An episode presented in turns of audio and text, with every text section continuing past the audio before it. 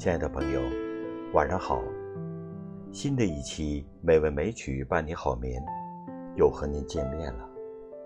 主播心静，今天和您一起欣赏我国著名作家俊卿的作品《瑞雪》。如果您喜欢这期节目，请在微信末尾点亮再看，期待。与您一起度过段美好的时光。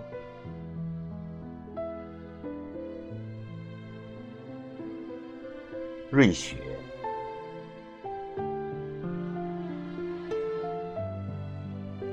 这是入冬以来胶东半岛上第一场雪。雪纷纷扬扬，下得很大，开始还伴着一阵小雨。不久，就只见大片大片的雪花从通云密布的天空中飘落下来，地面上一会儿就白了。冬天的山村，到了夜里就万籁俱寂，只听得雪花簌簌的不断往下落，树木的枯枝被雪压断了。偶尔咯吱一声响，大雪整整下了一夜。今天早晨天放晴了，太阳出来了。推开门一看，哦，好大的雪呀！山川、河流、树木、房屋，全都罩上了一层。厚厚的雪，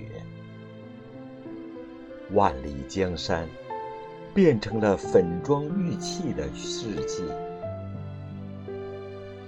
落光了叶子的柳树上，挂满了毛茸茸、亮晶晶的人条；而那些冬夏常青的松树和柏树上，则挂满了蓬松松、沉甸甸的雪球。一阵风吹来，树枝轻轻地摇晃，美丽的银条和雪球簌簌地落下来。玉血似的雪沫随风飘扬，映着清晨的阳光，显出一道道五光十色的彩虹。大街上的积雪足有一尺多深。人踩上去，脚底下发出咯吱咯吱的响声。一群群孩子在雪地里堆雪人儿、挣雪球，那欢乐的叫喊声把树枝上的雪都震落下来了。俗话说：“瑞雪兆丰年。”这个话。有充分的科学依据，并不是一句迷信的成语。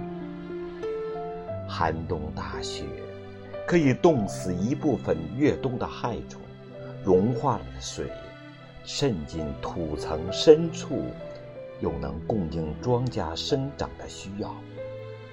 我相信，这一场十分及时的大雪一定会促进明年春季作物。尤其是小麦的丰收。有经验的老农把雪比作是麦子的棉被，冬天棉被盖得越厚，明春麦子就长得越好。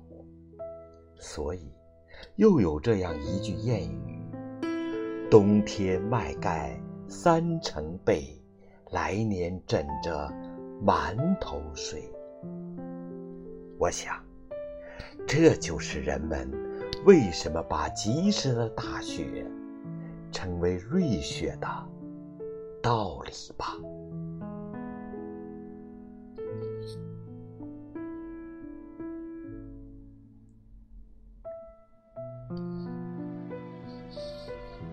亲爱的听友，今天的美文美曲欣赏就到这里。主播心静。